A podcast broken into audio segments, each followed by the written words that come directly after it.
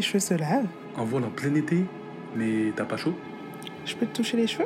Donc toi, tu fais le ramadan, alors que tu bois des coups avec nous tous les vendredis soirs?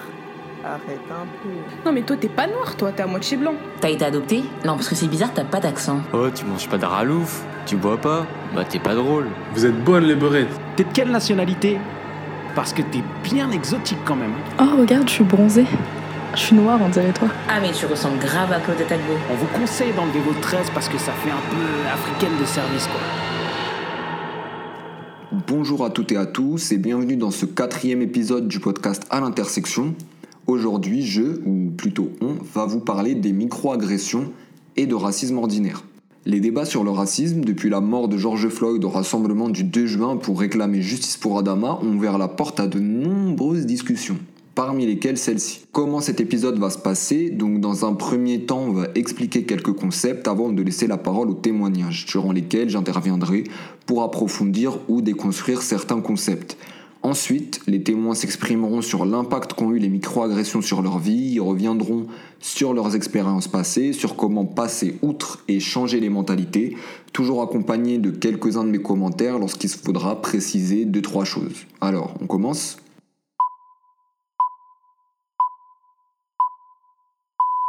Le concept de micro-agression a été théorisé pour la première fois par Chester Pierce, un psychiatre de Harvard dans les années 70. Mais la définition actuelle qu'on connaît de la microagression, on la doit à Derald Wing Sue, un professeur en psychologie à l'université de Columbia, qui étudie les mécanismes psychologiques du racisme et de l'antiracisme. Il définit ça comme des affronts, des indignations, un rabaissement et des insultes que les membres de groupes marginalisés expérimentent dans leurs interactions avec des individus, et qui ignore souvent la portée offensante et dégradante de ces propos-là. Je parle évidemment des personnes non racisées. Exemple, demander à quelqu'un d'où il vient peut paraître innocent, mais en réalité, cela délivre un message sous-jacent. Il faut penser les micro-agressions comme une communication à 2 niveaux. Tu viens d'où? Genre vraiment. Signifie tu n'es pas d'ici. Tu n'es pas vraiment français, tu ne réponds pas à une norme. T'es belle pour une noire, ça interprète comme les noirs sont moches, mais t'es l'exception. Tu ressembles à Claudia Tagbo. C'est un raccourci pour dire que les noirs se ressemblent. Tu parles bien pour un rebeu, signifie que les arabes ne savent pas parler, mais que toi, heureusement, tu n'es pas comme eux. Ça peut aussi être une personne qui serre son sac contre elle en voyant une personne noire ou arabe monter dans le bus ou le métro. Ça peut aussi être le vigile qui te suit dans le supermarché parce qu'il te soupçonne de venir potentiellement voler un paquet de chips. C'est aussi le policier qui t'observe avec un regard insistant et qui se dit « je l'arrête ou pas? Petit contrôle ou pas? On se fait plaisir ?» Les micro-agressions, c'est aussi des personnes blanches qui viennent lancer l'argument de la diversité sociale dans un métier dit prestigieux ou élitiste alors qu'on parle spécifiquement de diversité raciale. Et c'est pas la même chose. C'est insérer sa parole dans un discours qui ne les concerne pas vraiment, dont ils n'ont pas vraiment idée, dans l'idée de l'invalider.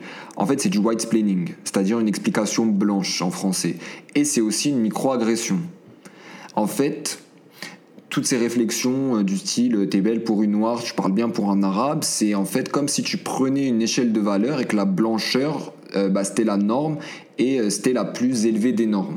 C'était la plus élevée dans cette échelle-là. Et que la personne blanche, avec ses réflexions, elle se place comme la norme, et les autres, en fonction de leur apparence et appartenance raciale, s'approcheraient plus ou moins de cette norme, de cet idéal-là, tu vois, c'est eux qui jaugent un peu.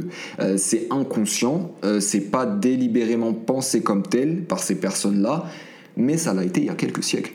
Et les traces perdurent dans l'imaginaire collectif d'une société. Mais il y a un aspect en fait extrêmement important que j'aimerais bien évoquer, c'est que dans la majorité des cas, les personnes blanches ne se rendent pas compte de la gravité du propos. C'est pour ça qu'il faut être dans un travail de pédagogie et expliquer en quoi les propos sont offensants. C'est un travail de déconstruction qui doit avoir lieu. Pas de confrontation excessive qui mène à rien des 2 côtés. Parce que d'un côté, nous, on est énervé et on réfléchit pas. Et de l'autre côté, la personne se braque, tout simplement. Et c'est tout à fait normal. You need to shut the fuck up. Je pense que là, J'ai déjà assez parlé pour l'instant, donc je laisse les témoins raconter leurs expériences et je reviens juste après. Eh, regarde comment j'ai bronzé. Je suis presque aussi noir que toi. J'étais en CE1 lorsque j'ai subi ma première micro-agression raciste. En gros, je venais d'arriver d'une région parisienne jusqu'à Montpellier. Tous les autres enfants qui étaient dans la classe se connaissaient déjà du CP ou de la maternelle, mais moi je connaissais personne.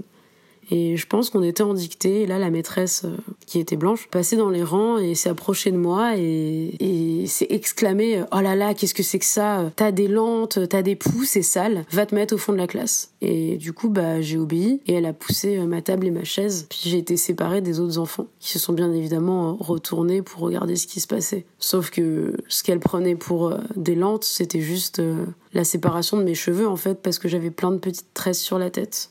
Je me rappelle que je l'avais hyper mal vécu. Souvent, cette maîtresse faisait des réflexions que, à l'époque, je pouvais pas qualifier de raciste, puisque à l'époque, je savais pas ce que c'était le racisme, puisque pour moi, on était tous des êtres humains avec différentes couleurs de peau.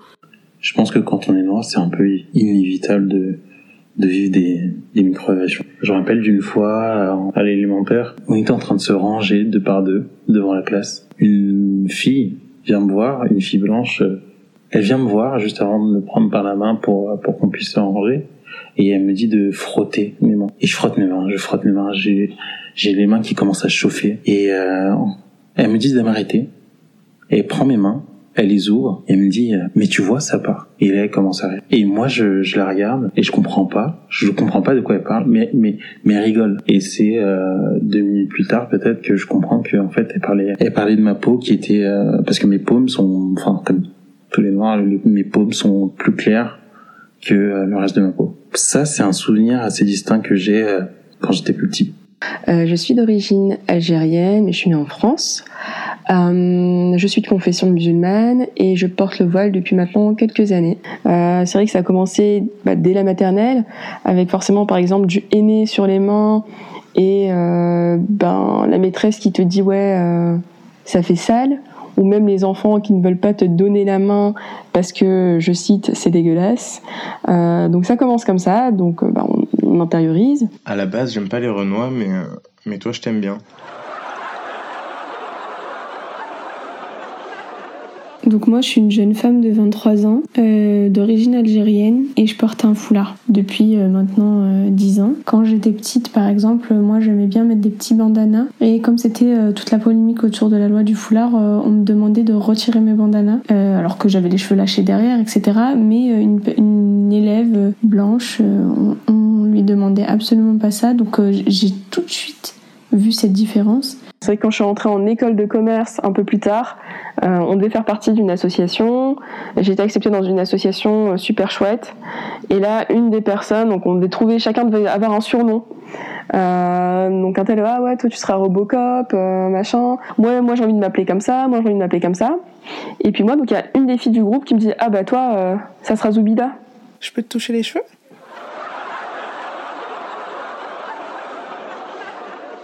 Il y avait un garçon en 4e, donc il y avait un an de plus que moi, avec qui au début je rigolais bien, quand on se voyait dans la cour, on se faisait des blagues vite fait.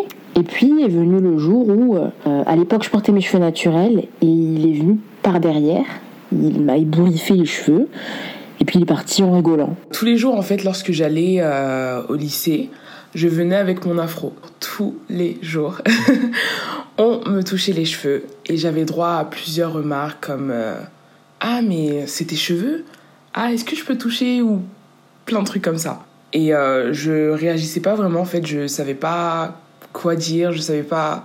En fait, je faisais rien du tout. Et ensuite, la fois d'après, c'était plus les cheveux, mais c'était ma bouche. Donc, il se moquait de ma bouche en me disant que j'avais une grosse bouche, que j'avais une bouche de singe. Sur le coup, honnêtement, je savais pas trop comment réagir, donc j'ai laissé. Et en fait, ça a fait que s'amplifier avec le temps, jusqu'au jour où finalement, il m'a trouvé un surnom. Et donc, il m'a attitré le surnom de « bouche à pipe ». C'était une référence au fait que j'avais une grosse bouche, Et voilà, donc de cette première micro-agression qui était de me toucher les cheveux, c'est devenu du harcèlement. Quand il me voyait dans les couloirs, dans la cour, même dans la rue, je traverse exprès pour pas passer devant son groupe de potes. Non, il arrive à me crier « Eh, bouche à pipe !» dans les rues de la ville, comme ça, et puis tout le monde me regarde. Moi, j'ai honte et j'ai les larmes aux yeux, mais alors que c'est pas moi qui devrais avoir honte au final. À partir d'un certain moment, on a arrêté en fait de me demander en fait, et on a commencé à me toucher les cheveux tout le temps, sans mon consentement en fait. Et on allait jusqu'à toucher mon cuir chevelu pour vérifier si c'était oui ou non une perruque. Un jour, le jour où j'ai été vraiment hyper choquée, donc j'étais en pause avec une amie à moi et j'étais en train de parler tranquillement. Et il y a un garçon de ma classe qui vient en fait derrière moi. Il m'attrape les cheveux et me les tire d'une puissance jusqu'à ce que... En fait, c'est limite, j'allais tomber par terre, en fait. Il me tire les cheveux hyper fort. Et du coup, il lâche, je me relève en fait parce que j'étais limite en train de tomber. Et je suis hyper choquée, donc je me retourne. Je regarde, il me regarde. Je vois une grosse poignée de mes cheveux dans sa main, en fait. En fait, il m'a arraché les cheveux. Il m'a arraché les cheveux. Et il me dit « Ah, mais je pensais que c'était une perruque. » J'ai rien fait, en fait. Enfin, je lui ai juste crié dessus, mais j'ai rien fait de plus. Parce que j'ai pas envie de dire que malheureusement, j'étais habituée à ce genre d'acte, mais oui, en fait. En partant d'une micro-agression, si vous la laissez passer, ça peut déboucher sur du harcèlement durable. Et cette histoire-là, c'est quelque chose qui m'a marquée déjà sur le coup, parce que déjà, je ne savais pas comment me défendre et mes amis ne me défendaient pas non plus. C'était quelque chose de nouveau auquel j'avais jamais été confrontée, en fait, des insultes comme ça sur mon physique. Et c'est quelque chose qui vraiment a laissé des traces limite indélébiles pendant toute mon adolescence. Par exemple, quand je prenais des selfies, je pinçais mes lèvres pour qu'elles aient l'air plus fines, de profil. Souvent, jusqu'à aujourd'hui encore, je me pince encore beaucoup les lèvres. C'est un réflexe en fait que j'ai et que j'essaye d'effacer parce que je sais que c'est par rapport à cette histoire-là en fait. À cause de ça, j'ai eu énormément de mal à refaire des afros. Pourquoi ? Parce qu'en fait, on me touchait tout le temps les cheveux, j'avais tout le temps droit à des remarques, à plein de choses. Donc du coup, je m'attachais les cheveux pour que, en fait, on me laisse tranquille. T'as été adoptée ? Non, parce que c'est bizarre, t'as pas d'accent. C'était mon premier cours de sport dans cette école et il s'avère qu'avant de commencer le cours, le prof checkait, vérifiait si notre tenue de sport était adéquate. Moi, j'avais des chaussures de sport, des chaussures assez normales et le prof, sachant qu'il savait que j'étais nouveau et marocain, il s'est arrêté vers moi, il m'a regardé, il a regardé mes chaussures, il m'a demandé de retirer mes chaussures devant tout le monde, il m'a mis au milieu. Et après, il a commencé à prendre mes chaussures et les tordre. Il m'a dit, c'est pas des chaussures, ça, c'est des babouches. Je pense que le plus violent dans cette anecdote, c'est pas seulement la violence du propos, c'est surtout le fait qu'il y a l'humiliation qu'il y a autour et le fait qu'il y a tout le monde qui rigole et que le professeur, lui aussi, c'est moi qui rigole de vous.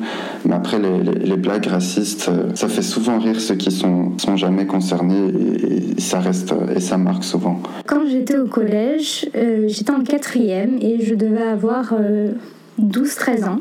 Il y a un garçon blanc qui est venu me voir pendant la création, qui m'a demandé si mes poils pubiens étaient crépus comme mes cheveux. Sur le moment, en fait, je lui ai hurlé dessus et je lui ai dit qu'il était dégueulasse. Et je disais ça par rapport au caractère sexuel de sa remarque, sans prendre en compte le fait que c'était pas une question qui est posée aux filles blanches de savoir si leur poil pubien ressemblait à leurs cheveux ou quoi. Et ça m'a marqué en fait, parce que quand j'y repense, je me dis, mais le fait d'être noire et d'être considéré comme une espèce de curiosité exotique, en fait, c'est quelque chose à laquelle on est confronté hyper tôt. T'es de quelle nationalité ? Parce que t'es bien exotique quand même. J'ai déjà eu aussi des réflexions de la part de mecs qui essayaient de me draguer, on va dire. Bon, déjà, on m'a déjà dit, par exemple, « Ah, toi, j'aime bien parce que t'as l'air d'avoir les seins fermes. Les Renault, elles sont comme ça. » Ou on m'a déjà dit « mais j'espère que t'as pas des tétons de Renoir, genre des tétons énormes comme des pancakes. Alors ça, déjà ça, sorry. Alors déjà des tétons comme des énormes comme des pancakes, je voyais même pas de quoi il me parlait en fait.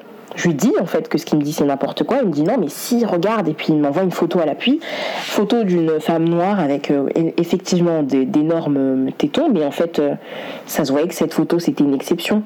Donc pour lui, il s'est basé sur une photo pour se dire ah ben toutes les noires elles sont pareilles, toutes les noires elles ont des tétons comme ça et c'est propre aux femmes noires. Oh regarde, je suis bronzée, je suis noire on dirait toi. J'ai toujours vécu dans le 93, dans la banlieue.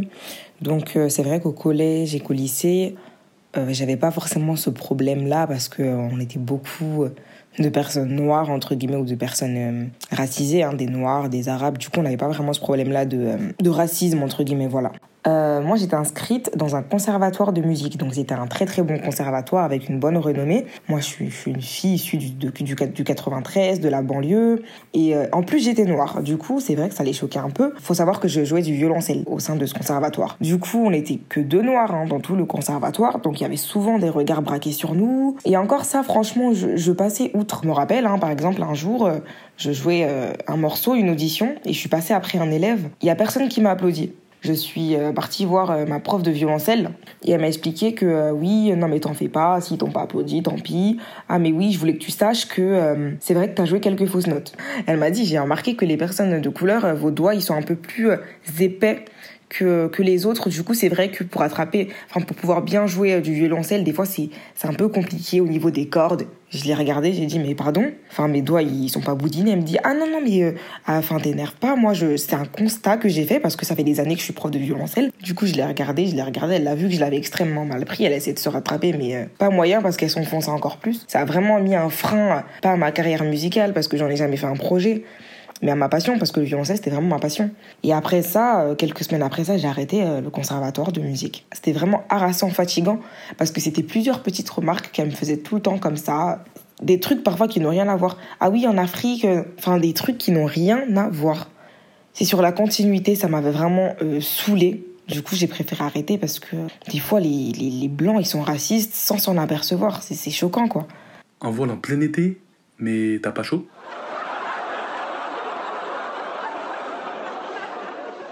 Comme vous avez pu l'entendre jusque-là, bah, on constate que le racisme ordinaire évolue et accompagne les personnes racisées, comme un parasite qui colle au corps. En fait, le racisme ordinaire et les micro-agressions bah, font partie d'un problème plus global qui est enraciné dans l'histoire, dans l'éducation, dans l'imaginaire collectif. Ce n'est pas un acte individuel, puisqu'une micro-agression, bah, c'est le fruit d'un système de domination. C'est pour ça qu'on n'est pas vraiment surpris en écoutant ces premiers témoignages, puisqu'ils montrent que ce système de domination, inculqué bah, par les parents, par l'éducation, apparaît dès le plus jeune âge et revêt différentes formes au cours des années. On est beaucoup à penser qu'il faut développer une sorte de bouclier, d'avoir une peau dure, thick skin, comme disent les Américains, pour contrer les microagressions. Mais la réalité, c'est qu'elle joue sur la santé physique et mentale et laisse des traces indélébiles. Comme vous avez pu l'entendre, l'une des témoins explique qu'elle a eu du mal à porter une afro pendant plusieurs années et l'autre dit qu'elle se pince encore les lèvres aujourd'hui. On voit donc que ces réflexions s'inscrivent dans la construction identitaire de chacun et qu'elles provoquent des dégâts parfois irréversibles. Les lèvres, les cheveux sont tout autant de caractéristiques souvent sujets, chez les personnes noires et arabes dans une autre mesure, à des complexes, parce qu'elles ont l'impression de ne pas être à la hauteur face à un standard de beauté universel. Cheveux lisses, nez fin... lèvres fines mais légèrement charnues. C'est pour ça qu'il est important d'en parler. Il y a beaucoup de personnes qui pensent qu'il ne faut pas se focaliser sur ces réflexions inoffensives parce que le combat contre le racisme est plus grand. Bah oui, il est plus grand évidemment, mais pourtant bah, les micro-agressions et le racisme ordinaire font partie intégrante d'un système d'oppression plus large. Et les combattre, c'est aussi combattre le système. Ce sont, en fait, toutes ces réflexions-là, ce sont les manifestations du racisme les plus visibles et les plus douloureuses, car plus fréquentes et touchent parfois jusqu'à dans la sphère privée. Est-ce que tes cheveux se lavent ?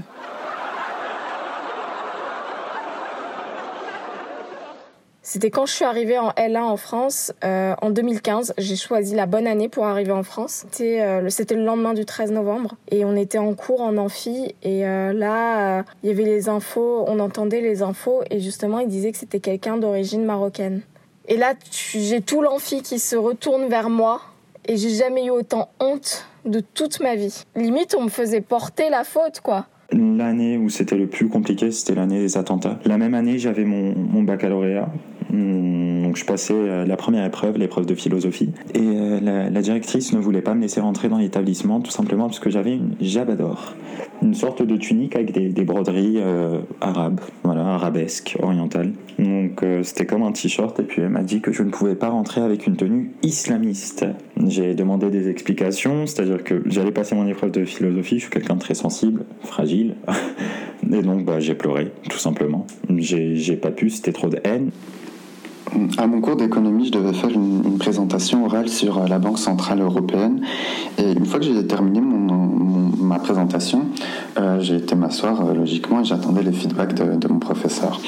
Il y a un camarade de classe à moi qui se tourne vers moi et qui me dit « Ah ouais, tu t'exprimes vachement bien pour un Marocain ». Bah, au début, je savais vraiment pas quoi répondre et j'ai pas trop répondu. On pourrait penser qu'il s'agissait d'un compliment, mais c'en est pas un, parce que en fait, en vous disant ça, c'est toute votre légitimité intellectuelle qu'on remet en question.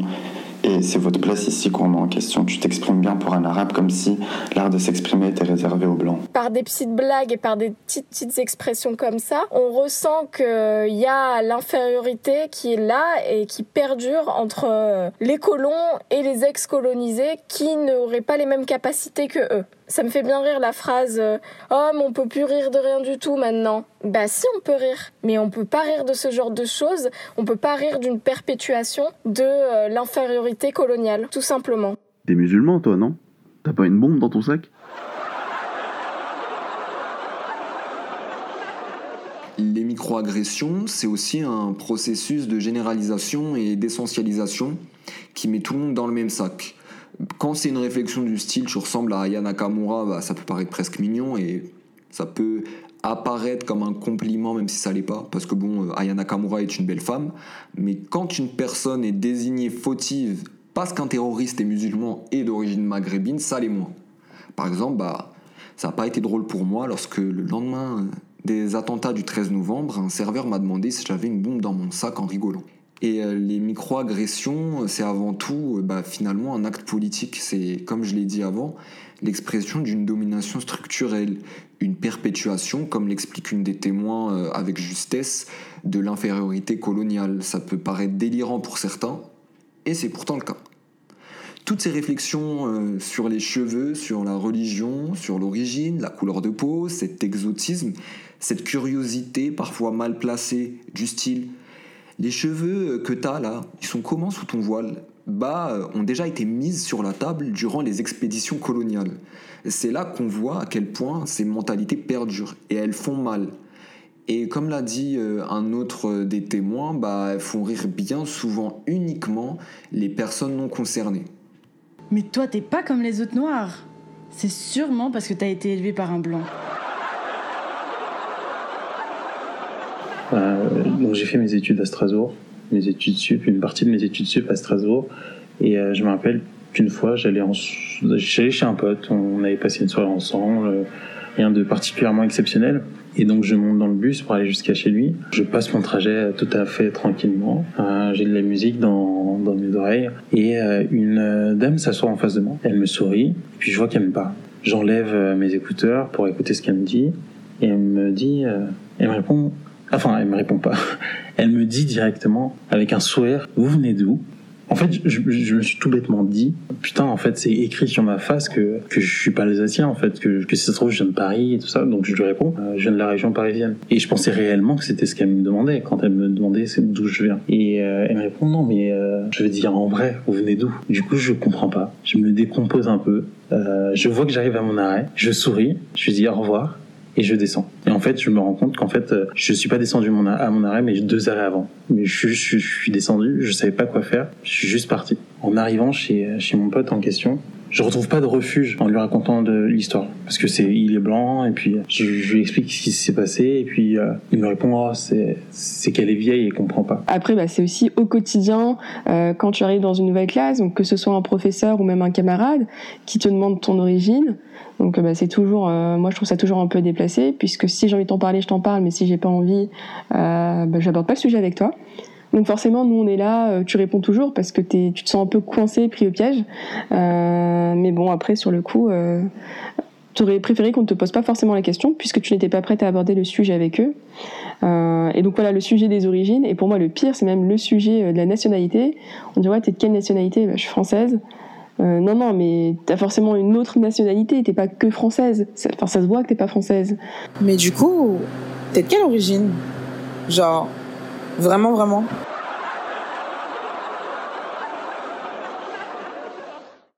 J'ai travaillé dans un supermarché en tant que caissier un été. Quand t'es caissier, t'as un flux de clients forcément qui passent à ta caisse toute la journée. Et un jour, il y a une dame plutôt âgée qui faisait ses courses et qui passe à ma caisse. Et je vois qu'elle me regarde d'un air un peu bizarre. Et là, en fait, elle se penche vers moi pour pouvoir lire mon badge. Et une fois qu'elle a lu mon badge, elle me dit... Ah, tiens, votre prénom, il est pas normal. Moi, j'entends ça, je me dis, mais qu'est-ce qu'elle me raconte ? Je lui lance un regard un peu interrogatif, quoi. Et du coup, elle se reprend pour dire, non, il est pas commun, je voulais dire. Et là, en fait, tu sais pas quoi répondre dans cette situation, parce que tu sens que c'est pas forcément malveillant. En fait, c'était pas le but. Mais c'est complètement déplacé, en fait. Et tu reçois ce genre de remarques un peu déplacées régulièrement, puisque tu croises des personnes toute la journée. Et à supermarché, j'y ai travaillé que 2 mois, donc faut imaginer les personnes pour qui c'est le travail toute l'année. Ou c'est des choses en soirée, par exemple, ça met du chèpre à l'aide. C'est ta chanson. C'est plein de petites choses comme ça qui sont assez agaçantes et qui te ramènent toujours à ton origine. Est-ce que moi, un blanc qui a un nom polonais, je vais le ramener à la Pologne ? Ou un nom italien, je le ramène à l'Italie ? Non, ça marche pas comme ça. Ou un nom bien français de Bourgogne, est-ce que je le ramène au vin de Bourgogne. Non, ça marche pas comme ça du tout. Sauf que ça marche comme ça pour nous, les personnes qui viennent d'au-delà de la Méditerranée. Et il faut aussi comprendre que le monde ne tourne pas autour d'une personne cis, hétéro, blanche et puis riche. Il y a de tout pour faire un monde. La diversité, c'est ce qui fait aussi la richesse de la France. T'es grave belle pour une noire. Comme on a pu l'entendre, ce renvoi aux origines est fatigant pour beaucoup de personnes, en particulier lorsque la question est complètement hors contexte. En soirée par exemple, alors que tu connais pas la personne et qu'elle t'a même pas demandé ton prénom, elle dit direct « ouais, t'as une tête un peu exotique, t'as une tête typée, tu viens d'où ? Tu veux pas peut-être me demander comment ça va, comment je m'appelle, ce que je fais dans la vie, non ? Non, ok. » Un jour, on m'avait demandé si j'étais étudiant étranger. Et je l'avais mal pris. Non pas parce qu'être étudiant étranger est une mauvaise chose, pas du tout. Mais ce qui m'a énervé, c'est qu'en me voyant, on m'a directement associé à un pays étranger, sans se dire que j'étais peut-être français.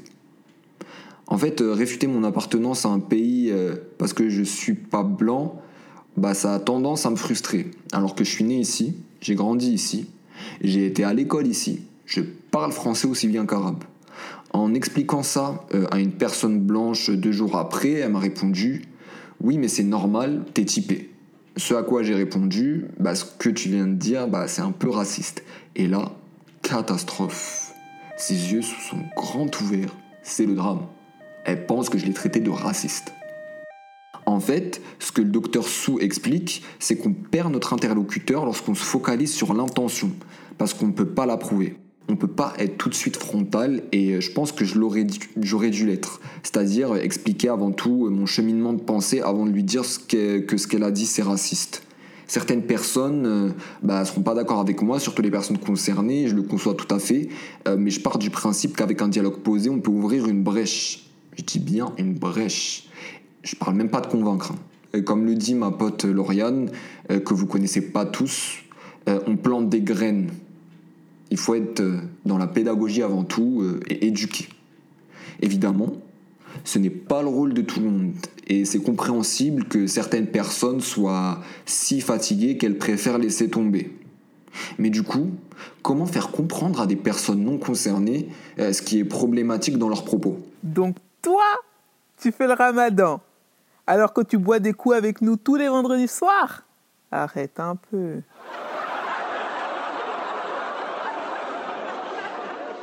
Ça peut aussi survenir dans ton propre cercle d'amis. Ça m'est arrivé qu'on me dise « Mais toi, t'es pas comme les autres. » Sous-entendu, toi, t'es pas comme les autres Arabes, toi, t'es pas comme les autres musulmans. On croit nous faire un compliment en disant ça, mais pas du tout, en fait. Enfin, je pense que ça révèle un racisme sous-jacent. Ça exprime l'idée que les autres Arabes, ils sont comme ci, les autres musulmans, ils sont comme ça, ils sont pas comme il faut.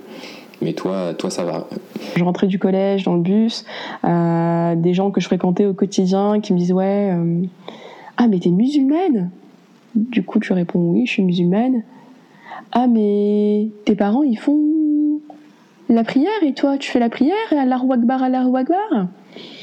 Alors à l'époque, non, je ne faisais pas la prière, donc je leur disais « Bah non, je ne prie pas. »« Ah bah ça va alors si tu pries pas. » Je fais attention entre guillemets à mes fréquentations dans le sens où si on n'a pas la même base de tolérance, ça va pas être possible. Si tu remets constamment en question la personne que je suis, moi ça m'agace et je me suis rapidement rendu compte en fait que on peut pas changer l'état d'esprit des gens, vraiment.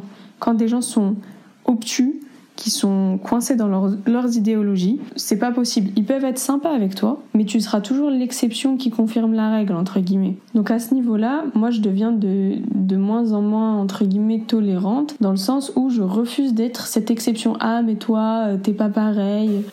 Non, mais toi, t'es pas noir, toi, t'es à moitié blanc.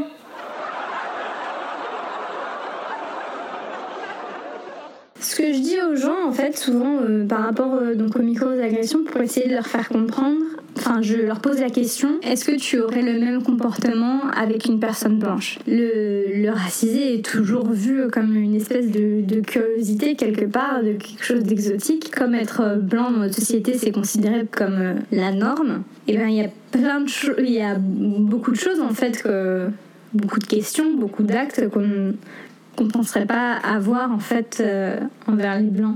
Mets-toi à ma place et imagine qu'on te fait ou qu'on te dit ce que tu viens de faire ou dire. Essaye de t'approprier la situation. Qu'est-ce que tu ressentirais ? Donc ça, c'est dans un premier temps. Dans un second temps, lui expliquer tout mon cheminement. Donc voilà, pour moi, ce que tu as fait, c'est raciste. Parce que... Est-ce que tu aurais fait ça ou est-ce que tu aurais dit ça à une personne blanche ? Donc par exemple, est-ce que à une personne blanche que tu viens de rencontrer, tu lui aurais demandé quelle est sa pratique religieuse ? Il faut que tu comprennes que ce que tu as fait, bah, ça ne se fait pas. Peut-être que tu ne l'avais pas remarqué, il n'y a pas de souci, mais on va déconstruire ça ensemble. Mais du coup, comment s'en sortir ? En fait, il n'y a pas de solution miracle. Moi, ce que je préconise, c'est d'avoir à côté un groupe d'amis racisés spécifiquement pensés pour discuter de ces questions-là. Moi, je pense que ça me semble être la meilleure des solutions. En fait, la non-mixité ponctuelle, c'est-à-dire la création d'un espace protégé, safe, du style un groupe WhatsApp, un pique-nique mensuel ou une sortie entre potes, bah, ça devient de plus en plus indispensable pour s'alléger ponctuellement d'une charge raciale de plus en plus difficile à porter. Parce que cette charge, en fait, elle laisse un impact sévère dans la tête des personnes micro-agressées. Alors là, attachez votre ceinture, parce qu'on rentre dans la phase psychanalytique du podcast. Oh, tu manges pas de ralouf, tu bois pas, bah t'es pas drôle. Je rappelle que quand j'étais plus jeune, quand j'étais vraiment petit, jusqu'à à peu près le CP ou le CE1 ou un truc comme ça, je pensais réellement, je croyais vraiment dur comme fer que quand je grandirais, je deviendrais blanc. Je pensais que moi, petit garçon noir, quand je grandirais, je deviendrais blanc. Que d'un coup, après la puberté, en l'espace d'un mois ou deux, je deviendrais blanc. Ma peau s'éclaircirait petit à petit. Parce que pour moi, pouvoir vivre avec dignité, enfin, c'est pas forcément lié au succès, mais en tout cas, tout ça, c'était lié, c'était intrinsèque au fait d'être blanc. Être grand et être noir, c'était juste pas possible. Et c'est ce sentiment en fait que je garde de ma vraiment toute petite enfance. En fait, les gens ne se rendent pas forcément compte, même quand on en subit, mais une microagression, ça va vraiment rentrer dans ton subconscient et inscrire des choses dans ton subconscient sans que tu t'en rendes compte. Pour moi, donc du coup, à la microagression, c'est vraiment quelque chose qui paraît anodin, qui est pas forcément perceptible, et d'ailleurs, parfois, sur le coup, on n'a pas forcément l'impression que ça en est une. Donc même nous, en tant que personne agressée, on n'a pas l'impression d'être agressé, tout simplement. Et finalement, avec le recul, une fois qu'on a vraiment pris conscience de la situation, on se rend compte que oui, ce qu'on a vécu, c'est pas normal. Ce qu'on a vécu, c'est une microagression. Et finalement, on se sent profondément blessé. Et le pire, c'est qu'à force d'en vivre, on l'a presque intériorisé, on s'est presque habitué à ce genre de situation. Ce qui régit une microagression, c'est pas tant de savoir si elle est violente ou pas. C'est plutôt de savoir à quel point. C'est de savoir si oui ou non elle t'enferme dans un schéma préconçu dans lequel tu te reconnais pas du tout, quoi. C'est pas juste le mec bourré qui dans la rue m'appelle négro, tu vois. C'est aussi toutes ces personnes qui me demandent d'où je viens. Pour moi, les microagressions, en fait, elles n'ont pas besoin d'être profondément violentes. Surtout lorsqu'elles sont verbales. Elles peuvent être subtiles, douces, elles peuvent prendre la forme de compliments, ça peut être une meuf qui veut sortir qu'avec des noirs, pour je ne sais quelle raison. Les microagressions, elles résident dans le fait de te placer dans un dessin et de ne pas te laisser le choix, en fait. À mon sens, la microagression, elle réside dans le fait de te définir sans ton consentement. Vous êtes bonnes les beurettes.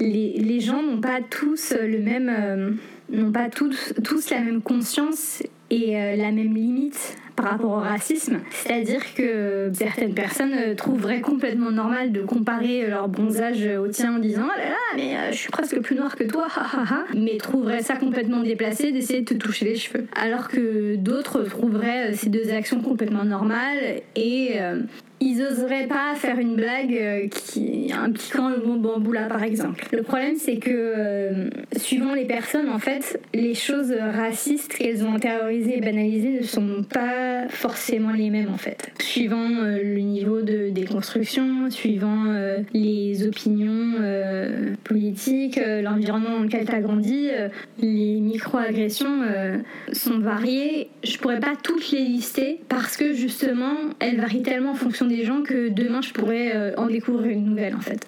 Quand on prend ces remarques de manière isolée, ces micro-agressions de manière isolée, ça peut paraître anecdotique ou inoffensif. On peut prendre ça pour une maladresse, par exemple, des personnes qui le disent, qui n'ont pas forcément un but malveillant derrière leurs propos. Mais mises bout à bout, quand elles sont fréquentes, c'est très pesant de recevoir ces remarques. Je pense qu'il y a tout un travail d'éducation à faire autour de ça pour éveiller les consciences. Ah mais tu ressembles grave à Claudia Tagbo. Donc pour moi, il y a tout un travail de déconstruction de ce qu'on a pu forcément intérioriser pour aujourd'hui se dire non, c'est pas normal, et pour pouvoir répondre et ne plus laisser faire ce genre de choses. Parce que forcément, je pense que ça s'est banalisé malheureusement avec le temps, puisque nous-mêmes, on n'osait pas forcément dire quoi que ce soit quand on subissait ça. Trop longtemps, on n'a pas été maître de notre propre discours. Petit à petit, on arrive à reprendre notre histoire, à parler de nous, avant et à parler de nous maintenant. Trop longtemps, on a subi les mots des autres. Et aujourd'hui, aujourd'hui moi, en tout cas, j'arrive à utiliser les miens, à discuter, à converser, à débattre avec des gens. Sur le coup, quand on subit une microagression, personnellement, j'ai tendance à rire. Dans mon silence comme dans mon rire, il y a forcément du malaise et un petit peu d'incompréhension aussi, parce que certaines réflexions, elles sont vraiment tirées par les cheveux ou elles sont sorties de nulle part, quoi. Ou d'autres qui sont tellement ordinaires, mais vraiment, c'est tellement logique qu'en fait ça se dit pas.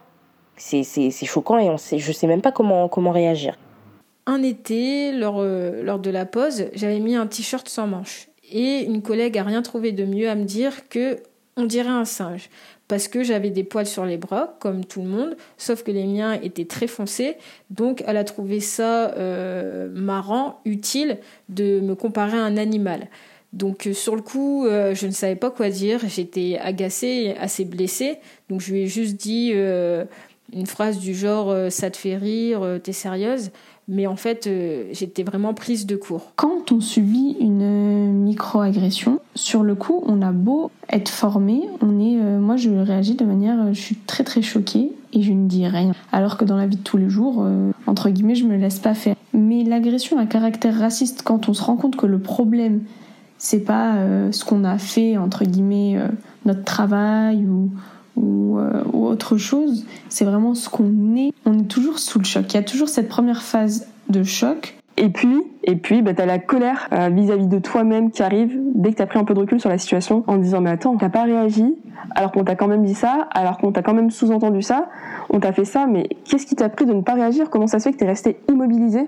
Et je me dis juste que maintenant, je pense que je me laisserai quand même moins faire dans le sens où j'aurais envie de répondre mais de manière un peu plus constructive, c'est-à-dire bloquer les gens et leur faire rendre compte qu'ils n'ont pas le droit de faire ça, ils n'ont aucun droit sur ma personne. C'est un travail que je continue à essayer de faire parce que j'ai toujours peur de répondre de manière un peu trop agressive et de devenir du coup la personne racisée enragée. C'est toujours en fait ce combat intérieur qu'on a de nos émotions sont légitimes, mais d'un autre côté, il faut qu'on apprenne à les maîtriser pour que ça ne se retourne pas contre nous. On vous conseille d'enlever vos tresses parce que ça fait un peu africaine de service quoi. Les micro-agressions, on a tendance à les accepter, à croire que ça fait partie de la vie en fait, alors que non. Et du coup, je pense que c'est vraiment le moment de réagir et de pas laisser ça passer, d'essayer de répondre à chaque fois, même si c'est pas tout le temps évident. Justement, dans mon cas, ça ne l'était pas pour moi. Pour pas non plus instaurer un climat tendu, pas s'énerver en fait, mais vraiment répondre de manière, je dirais, éducative et expliquer pourquoi ça ne se dit pas, parce que la plupart des gens, je pense qu'ils s'en rendent pas compte, qu'ils ne comprennent pas. Donc d'abord leur expliquer dans un premier temps et puis dans un second temps, si vraiment ils comprennent pas, laisser tomber parce que ça sert à rien de s'énerver. Quand la personne est à l'écoute et surtout ne remet pas en question mes propos, là je me dis qu'il y a une bonne entente. Quand j'ai essayé de le faire plusieurs fois, d'expliquer et qu'on remettait en question, on rendait pas légitime mes propos, à ce niveau-là, moi j'arrête la conversation et je décide que c'est pas censé devenir un poids pour moi. C'est vrai que tant que tu n'es pas impacté toi-même directement, c'est difficile à comprendre. C'est vraiment difficile à comprendre pour les personnes blanches. Mais il faut qu'elles sachent que nous, c'est des choses qu'on vit au quotidien. On le vit tellement au quotidien que c'est devenu, que ça a été ancré dans notre mode de vie en fait. Il y a des gens qui peuvent subir 3-4 mini-agressions tous les jours, mais à la fin de la journée, ils en tiendront même par rigueur parce qu'ils disent ah ouais c'est normal, c'est des trucs qui arrivent tout le temps. On retient beaucoup de choses de cette partie. Une des choses les plus importantes à mon sens, c'est que la question raciale et les expériences qui en découlent ne sont pas des opinions. C'est-à-dire qu'une personne non concernée ne peut pas comprendre, elle peut y être sensible. En fait c'est exactement comme le sexisme. Un homme peut pas comprendre ce qu'une femme vit, tout comme une personne blanche ne peut pas comprendre ce qu'une personne racisée vit. Moi, en tant qu'homme, je peux pas aller dire à une femme que ce qu'elle a vécu c'était pas sexiste. C'est exactement la même chose.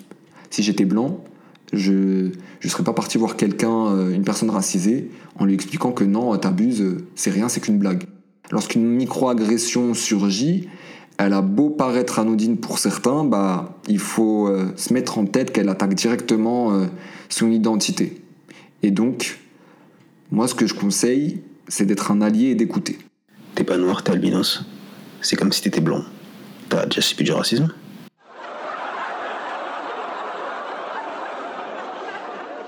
Moi, les personnes blanches qui comprennent pas les micro-agressions, en fait, j'ai envie de leur dire, vous n'avez pas à comprendre parce que vous ne le vivez pas, vous ne le vivrez jamais, tout comme un homme ne peut pas comprendre ce qu'une femme vit en termes de sexisme, etc.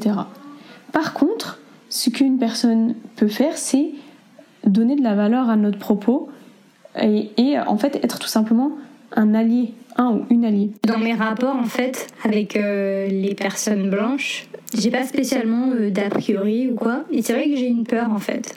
C'est pas quelque chose qui me donne de l'anxiété ou quoi, c'est juste qu'à chaque fois que je rencontre une personne en fait et que je ne connais pas ses opinions et que je ne sais pas ce qu'elle sait en fait de l'expérience des racisés, c'est vrai que j'appréhende en fait, j'attends j'ai pas l'impression d'être safe entre guillemets, et inconsciemment en fait je me prépare à ce que tout moment il y ait une microagression qui sorte, c'est-à-dire qu'on me touche les cheveux, qu'on me pose une question déplacée, qu'on fasse une remarque déplacée, c'est une chose à laquelle je me prépare en fait. J'ai tellement vécu ça en fait dans ma vie que maintenant c'est un réflexe, c'est comme un mécanisme d'autodéfense en fait, c'est pour pas être déçue ou choquée, je me prépare en fait à ce qu'il y a entre qui foire à n'importe quel moment.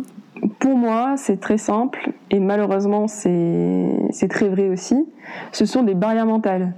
C'est-à-dire que je vais moins oser être moi-même, que ce soit dans le monde du travail, dans la rue, quand il y a des événements. Donc par exemple, je sais pas, je suis invitée à un anniversaire, il y a des personnes voilà, de toutes origines, il y a des personnes blanches. Bah, je vais pas oser être moi-même tout de suite. Parce que je ne sais pas si la personne qui est en face de moi, ça va être une personne qui va être susceptible de me porter atteinte, de potentiellement m'agresser. Donc voilà, toujours cette petite appréhension. Ensuite, la perte du jugement. On se dit, peut-être que la personne, elle va me juger, elle va m'agresser ou me micro-agresser.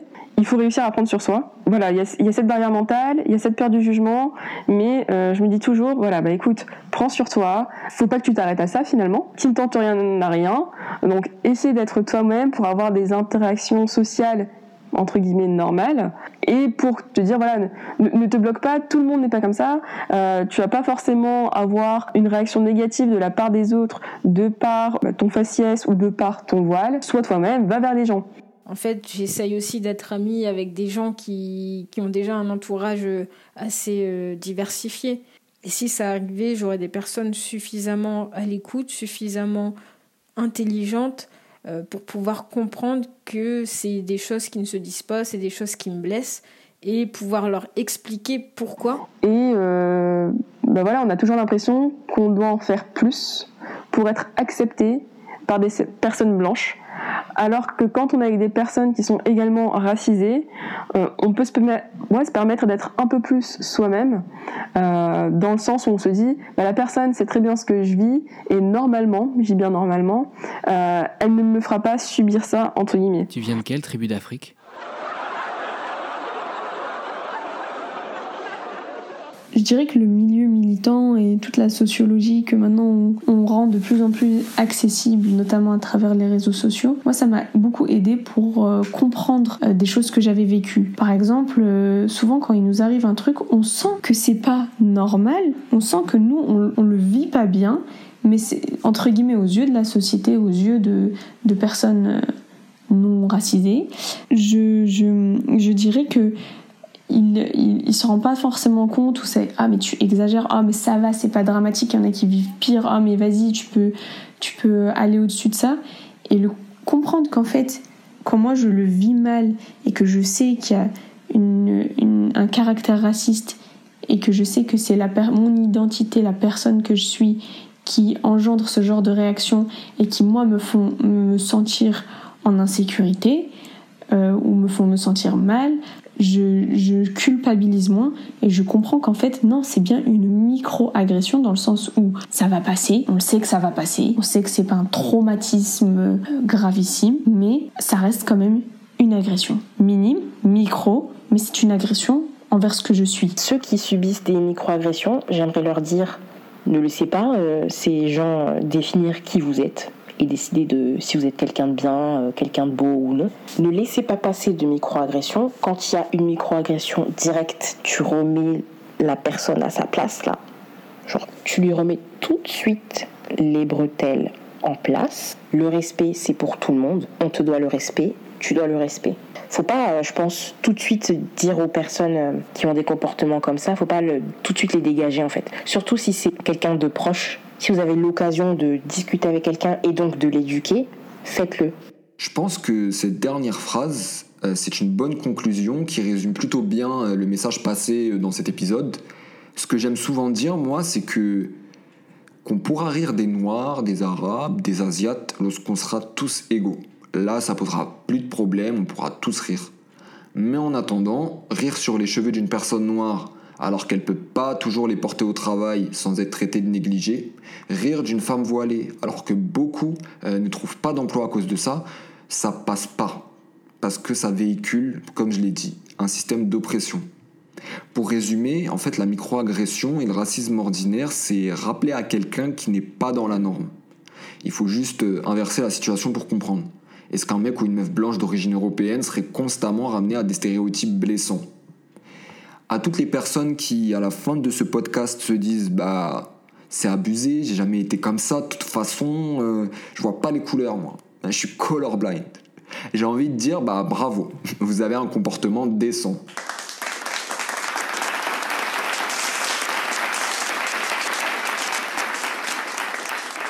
Usez de votre bon sens pour ouvrir l'esprit des gens autour de vous. Collègues, camarades, amis, famille. Parce que la colorblindness ou l'universalisme, c'est un leurre pour masquer les discriminations.